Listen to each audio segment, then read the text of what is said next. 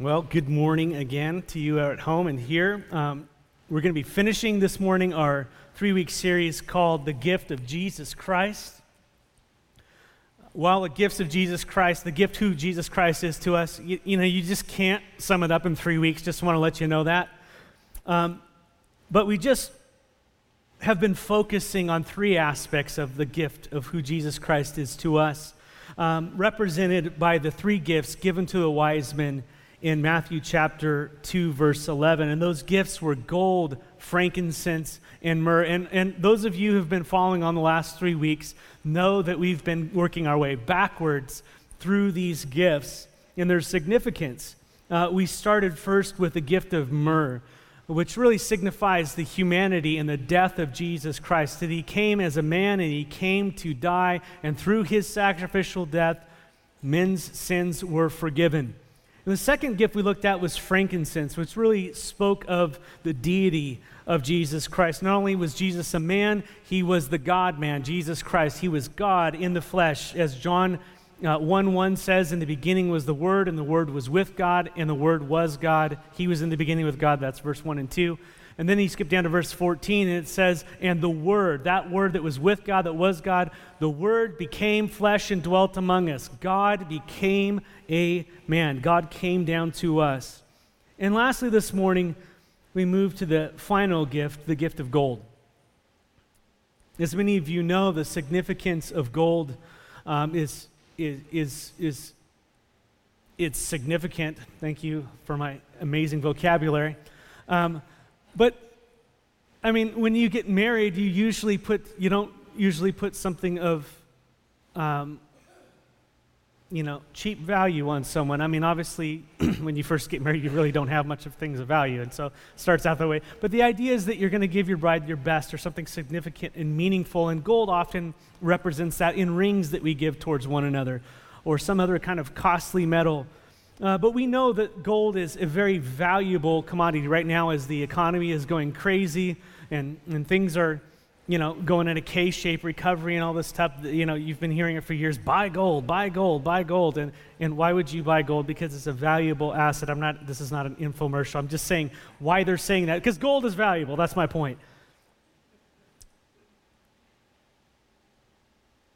But that was what was presented to Jesus at his birth, the gift of gold, along with frankincense and myrrh. And these gifts obviously would sustain young Mary and Joseph, who were very poor during very difficult times as they had to go from town to town and running away for their lives, basically.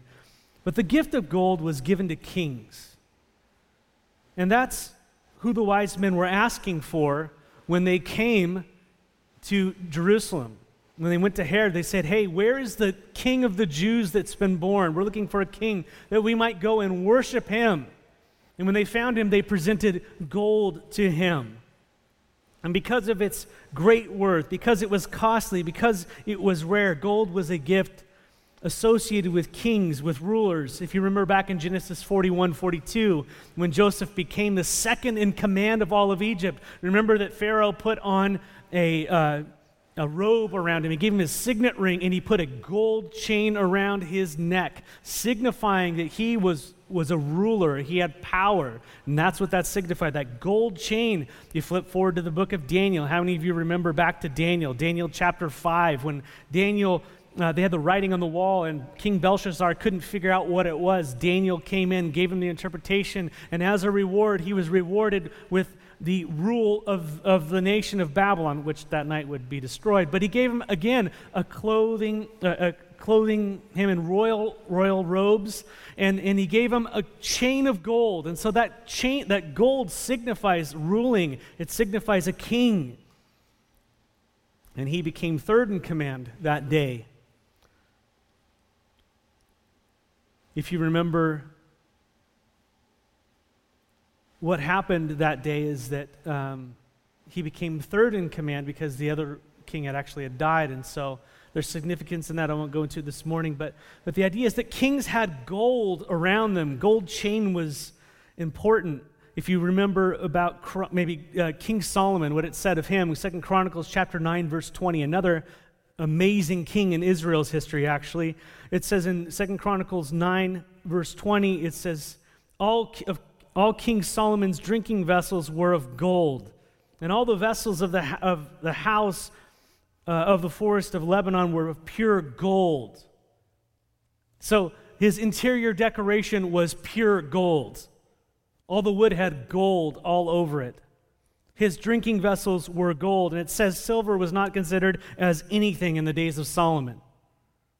And that signifies, the point is that gold is costly, that gold is a symbol of kingship. King Solomon was not drinking out of a red solo cup, right? There was so much gold in Solomon's kingdom, it just represented his glory. It exemplified his wisdom and his rule. It was everywhere.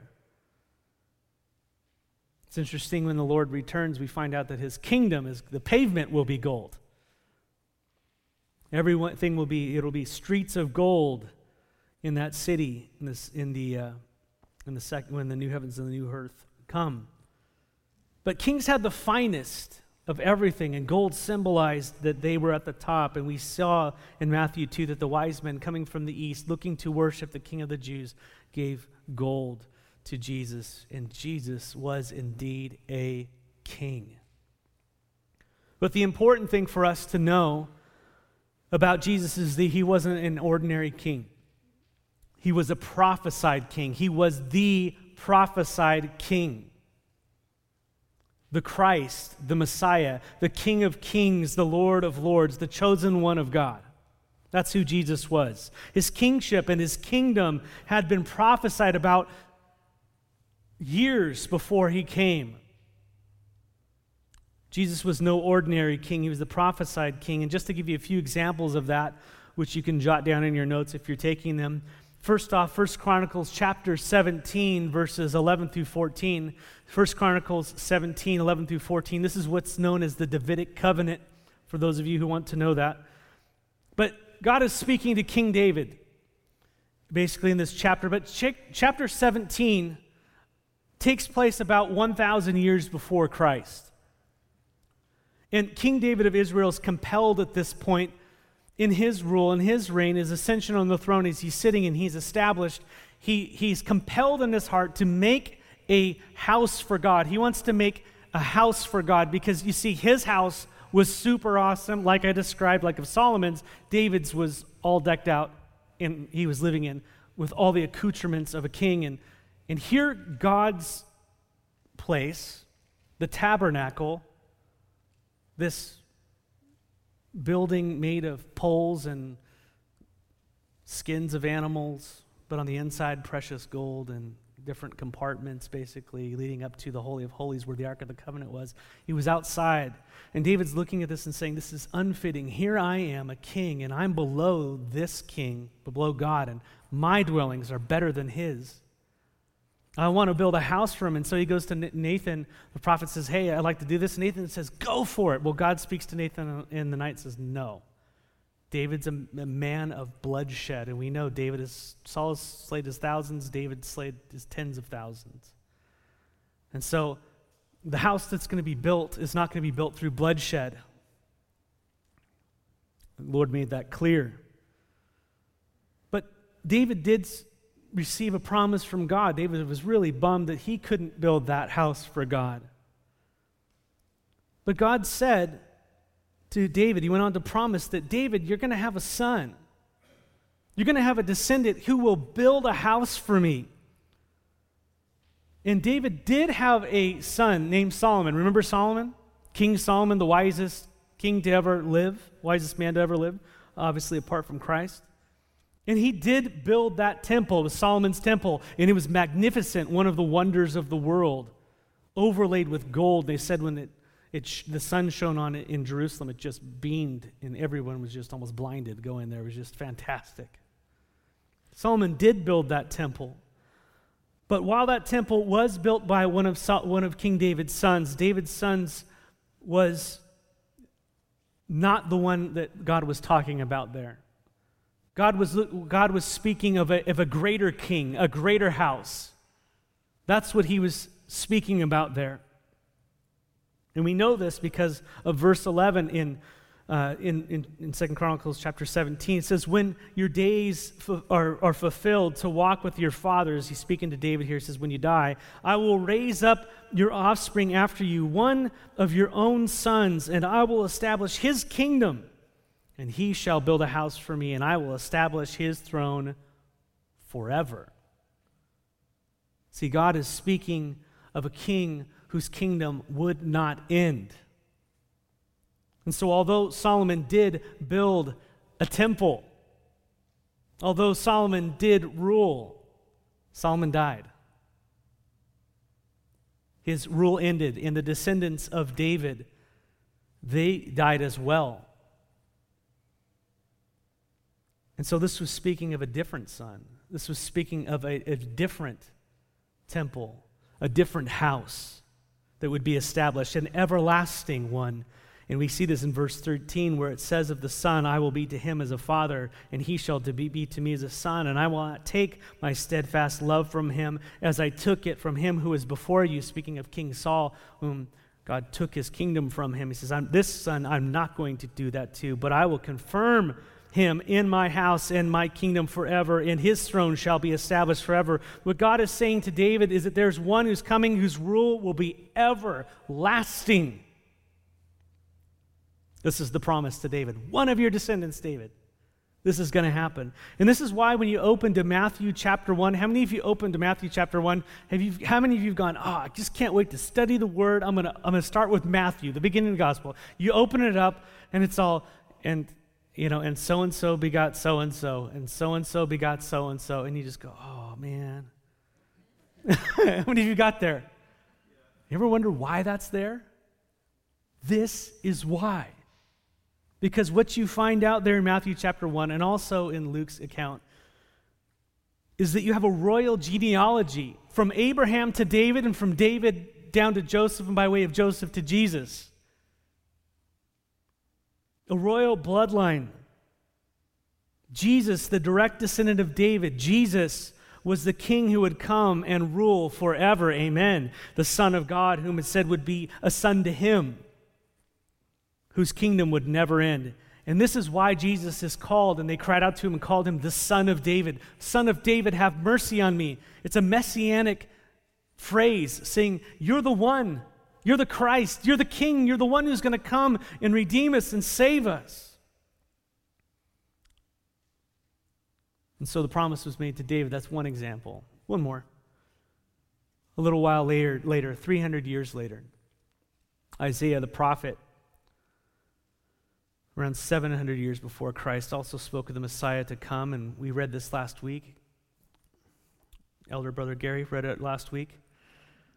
Isaiah 9, that says, when he comes, the oppressed have a great reason for rejoicing. The oppressed in the land of the north of Israel, and by the way, the land of the Gentiles as well. So just basically everybody has a great reason to rejoice. And Isaiah 9, verses 6 and 7 say why there is a reason for rejoicing. For unto us a child is born. To us a son is given. Now, how many of you heard that over and over and you're just going, for unto us a child is born. Unto us a son is given. And the what shall be on his shoulders? And the government shall be on his shoulders. What does that mean? There's a reason for rejoicing. Is that one day everything is going to be ruled by this child, by this son.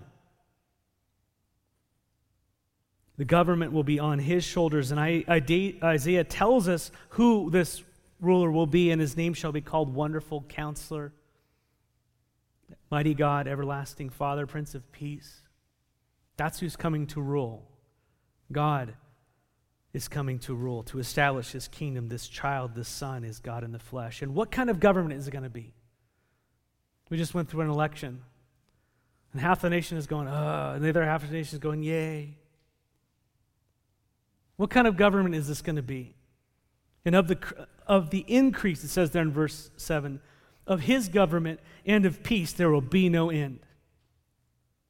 and on the throne of David and over his kingdom, to establish it and to uphold it with justice and with righteousness from this time forth and forevermore. In other words, it will be an all-encompassing, never-ending kingdom of peace ruled by the descendant of David, who will rule with justice and righteousness forever. That's what's coming. That kingdom is the kingdom that is coming, and that kingdom perfectly reflects the King of that kingdom. All wise, all powerful, eternal, peace. So Isaiah speaks of the king that would come and a kingdom that will not end. And there's so many more examples of prophecy. I'm not going to go into them this morning. But Jesus was the prophesied king. That's the point. He was the one they were waiting for. A king was born that day in Bethlehem, and not just any king. The Messiah. And the king, when he came into this world for a purpose. He came for a purpose. Jesus was like light piercing darkness. This is the imagery that John tells us in other places in Scripture. It was like light invading darkness. It was like life coming to a dead world. This is what it was. The kingdom of God invading the kingdom of Satan, the kingdom of man. He busted in, although shrouded this time. He came declaring the kingdom to the kingdom of Satan and to the fallen kingdom of man that the kingdom of God is at hand. It is here. Jesus came and said, there's another kingdom, not of this world, and it's here. And the reason why it was there is because the king of that kingdom was there.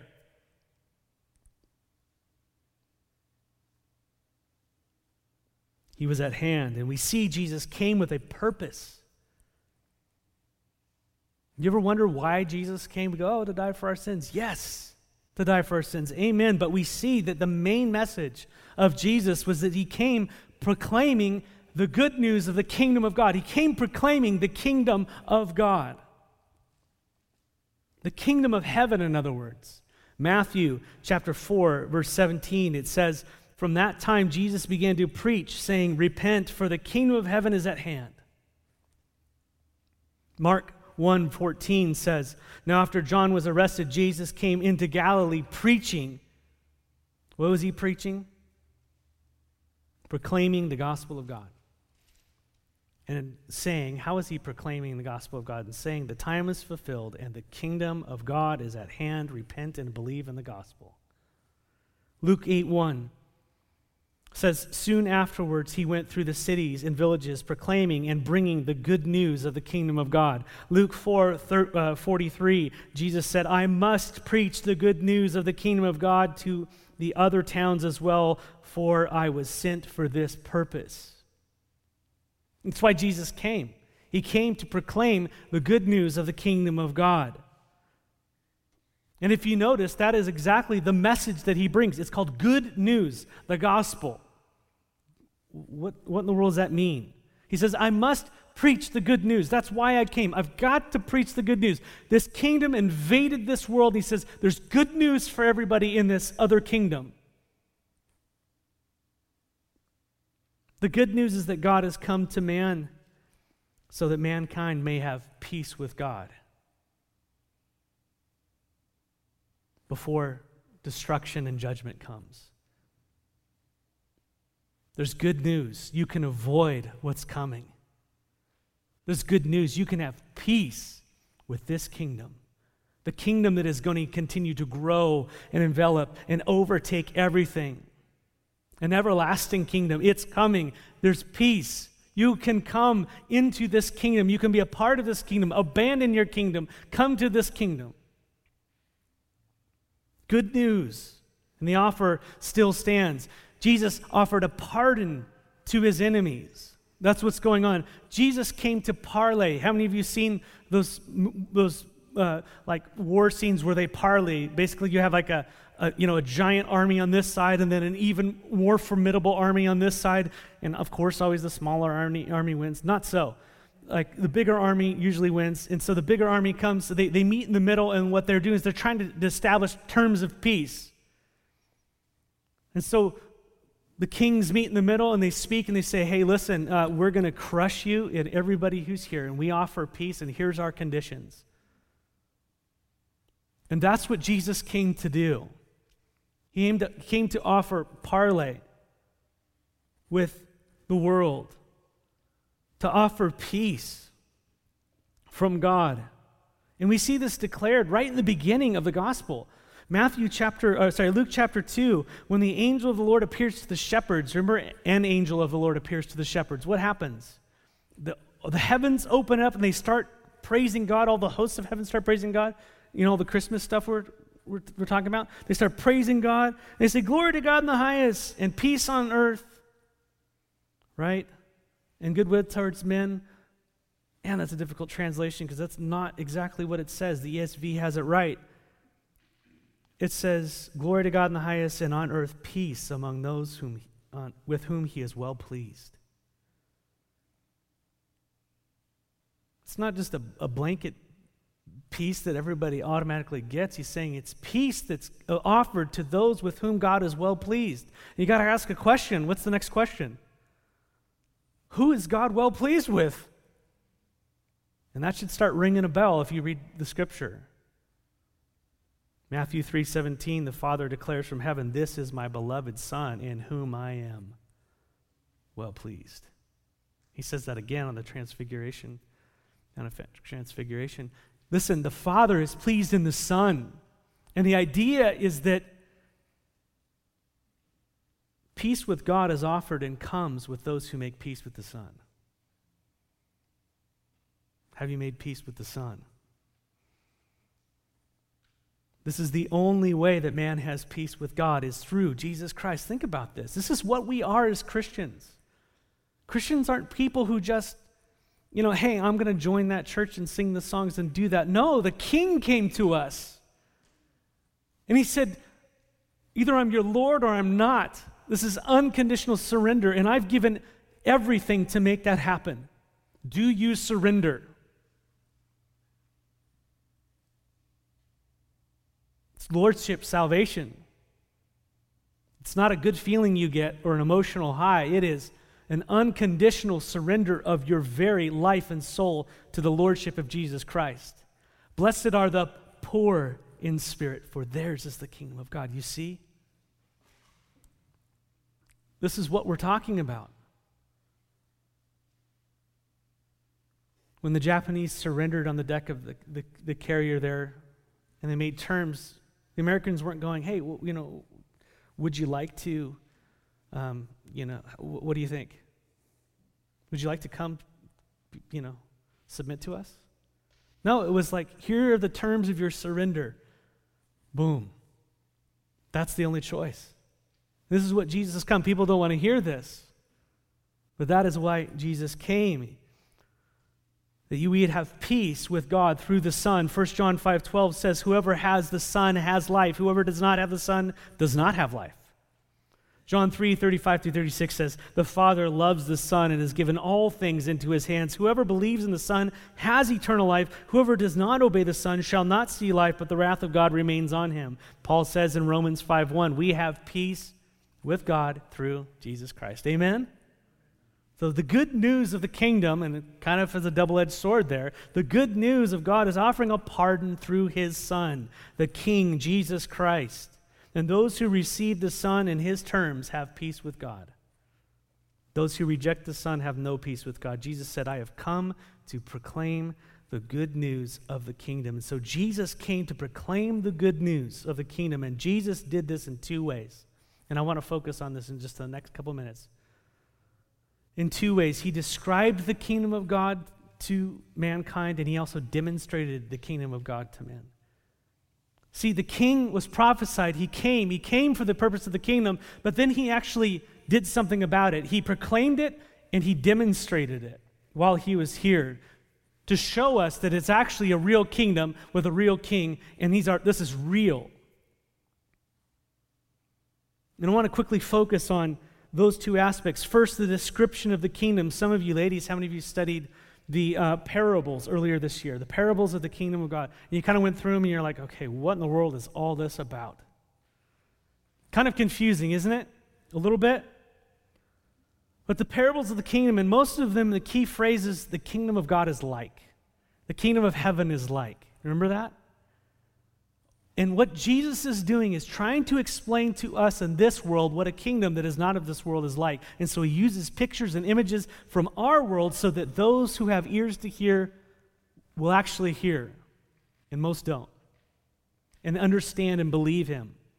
And so he uses the description, these stories, and he described the kingdom of God like in Matthew 13, like the parable of a sower of a seed. He says the kingdom of God is like a guy who went out and sowed seed, and it landed on 4 different types of ground, and only one of those types of ground actually bore fruit. The rest didn't. And what Jesus was saying is that, listen, I am spreading the message of the kingdom of God, and very few of you will receive it and bear fruit. Most of you will not. You will reject it. That's what the kingdom of God is like. Very few enter. The rest will perish. Matthew 13, later in that chapter, the parable of the weeds among the wheat. Jesus describes the kingdom of God being like a farmer who went out and cast a seed, and a crop of wheat came up, but in the night an enemy came and put like imposter seeds among it, and they grew up together. And you couldn't tell the difference between what was wheat and what was weeds. My son John was working, farming, and some of you guys have done that, and you guys hate roguing. Roguing is just walking through fields and looking for weeds among wheat, and you come back and your jeans are torn up, and your hands are all blistered and bloody because weeds are not fun, and neither is wheat, I guess. But the idea is they're very indistinguishable until the wheat actually starts to come up and show itself, and the idea that Jesus was communicating is that there are imposters. There are people who think that they're of the kingdom. The kingdom is like that. People who think that they're true, but they're not. And what's going to happen is at the end of the age, the angels are going to come and they are going to gather the wheat into the barn, and they're going to take the wheat and they're going to cast it into the fire. And this speaks of what happens. Eternal life in judgment. Jesus is speaking about the kingdom. Jesus also spoke in Matthew 13 about the parable of the mustard seed, where he said the kingdom of heaven is like a mustard seed. Now, it's just something so small and insignificant. And what he's saying is that something so small and insignificant is going to grow up big enough, and he uses the example that even birds can land on it and all this stuff and provide shade. The kingdom of God is going to grow giant, and it's going to be massive. It's going to grow. You can't see it right now, but it's coming, and it will envelop everything. And he does the same thing with a parable of the sorry, my brain is not working. That's why I write things down. But the same principle is the parable of the yeast. It's hidden. You can't see it, but the effects of it are going to consume everything. The kingdom of God is at hand, and it's not going away. It's going to take over everything one day. It's coming. The same principle about leaven there. Or about the parable of the hidden treasure and the parable of the pearl of great price.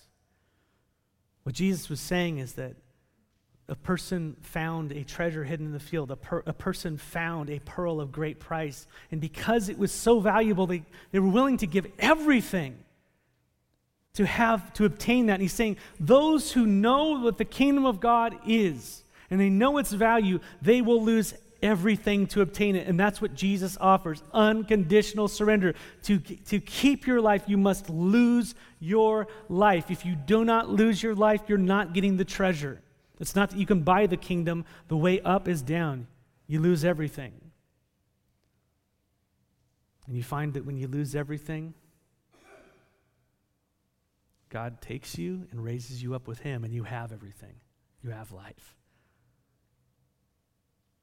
But we don't like to go through door number 1. But Jesus also spoke about the expectations of the king. I'm just going through this real quickly because he proclaimed the kingdom. The expectations of the king. That they have to reflect the king. Its subjects reflect the king. That's what the kingdom is about. It's full of people who reflect the king. Who have his nature, has his interests, his heart in everything that's going on. They must reflect forgiveness and mercy that they received from God. Remember that scary parable? He uses the story of a servant who had been forgiven of an insurmountable debt. And then he goes away, and then he starts treating someone who owed him something so piddly with great contempt and was just harsh with them, all that kind of stuff. The king hears about it, calls that guy back in and says, "Did I not forgive you of something you could never repay? What are you doing that to this person? Shouldn't you show the same mercy and grace that I gave you to them?" See, Jesus is painting a picture about the kingdom, and he said, listen, the king took him and put him in debtor's prison until he paid back everything. And the point is that he can't pay it back ever. He has no means of paying it back. That's a picture of hell and what Jesus is saying. And he went on to say that unless you forgive one another from the heart, so my heavenly Father will do to you. That's the kingdom. There's no place for unforgiveness in the kingdom of God. Jesus spoke of the kingdom in Matthew 20. Am I making my point? Like a landowner who hired workers in his kingdom at various times in the day, but they all got paid the same at the end. And it speaks of God's benevolence and grace in giving salvation both to the Jews and to the Gentiles, and also to people who have believed short and believed long. Jesus spoke in Matthew 25 of his kingdom being like 10 virgins. 5 of them went out without their wick, virgins waiting for their bridegroom to come, basically a wedding party. And 5 of them didn't bring their oil and their lamp and all that type of stuff. And the other 5 did. They had a wick, they had oil, and they went. And the bridegroom took a long time to get there, and so they all fell asleep. But when he came, the ones who were ready, the ones who had the wick, the ones who had the oil, the ones who were ready, they were allowed into it. The others were not. And the idea is that there are those who look like they are of the kingdom, but they aren't. And those are who truly are. The ones who are ready and waiting for the king when he returns, those are the ones.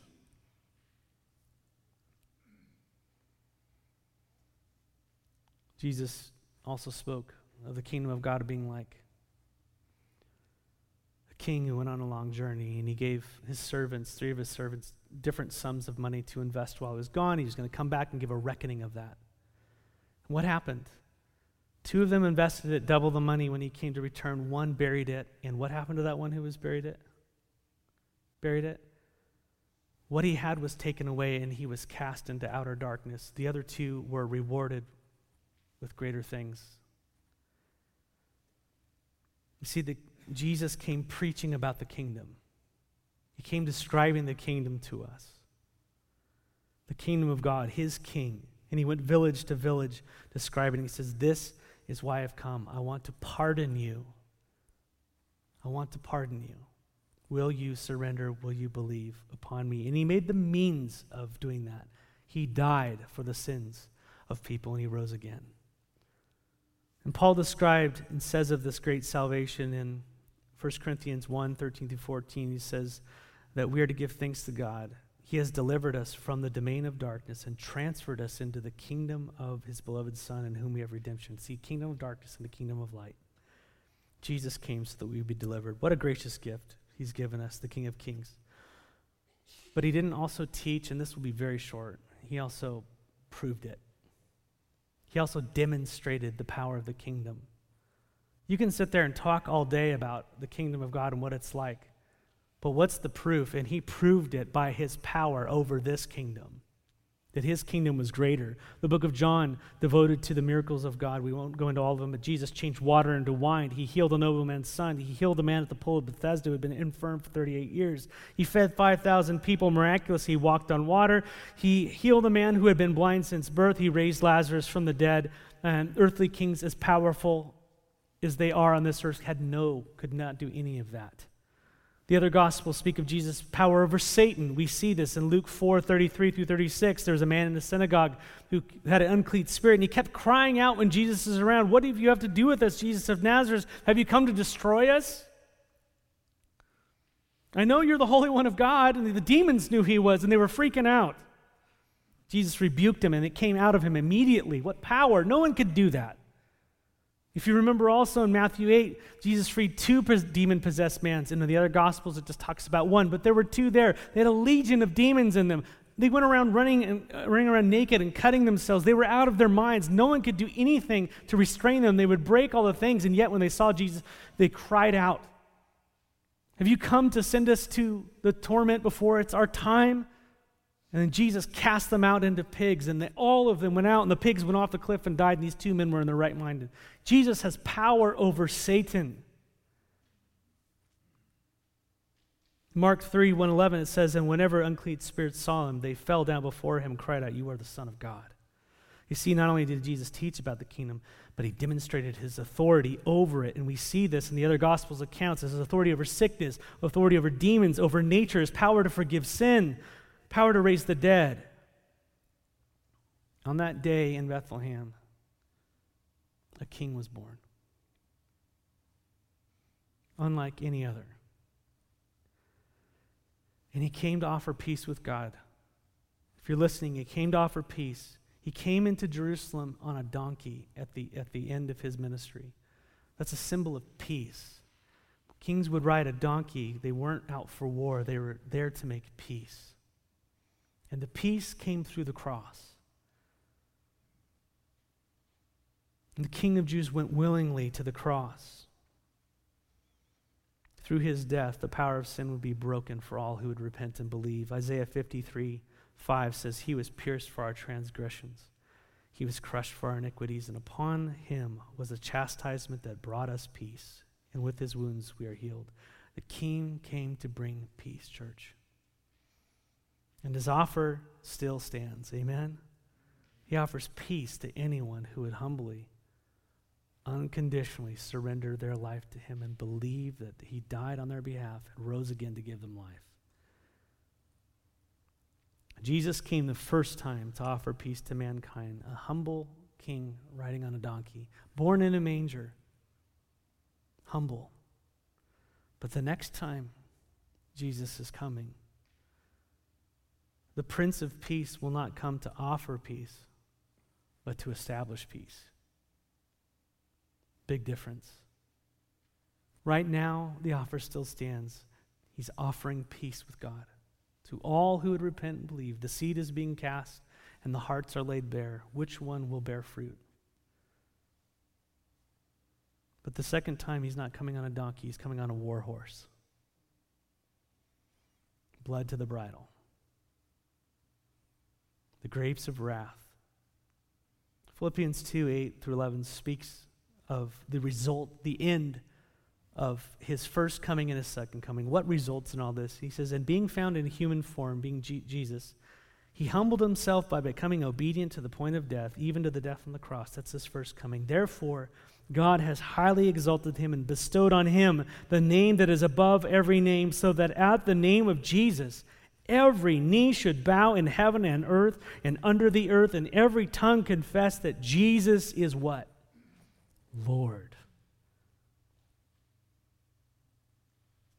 To the glory of God the Father.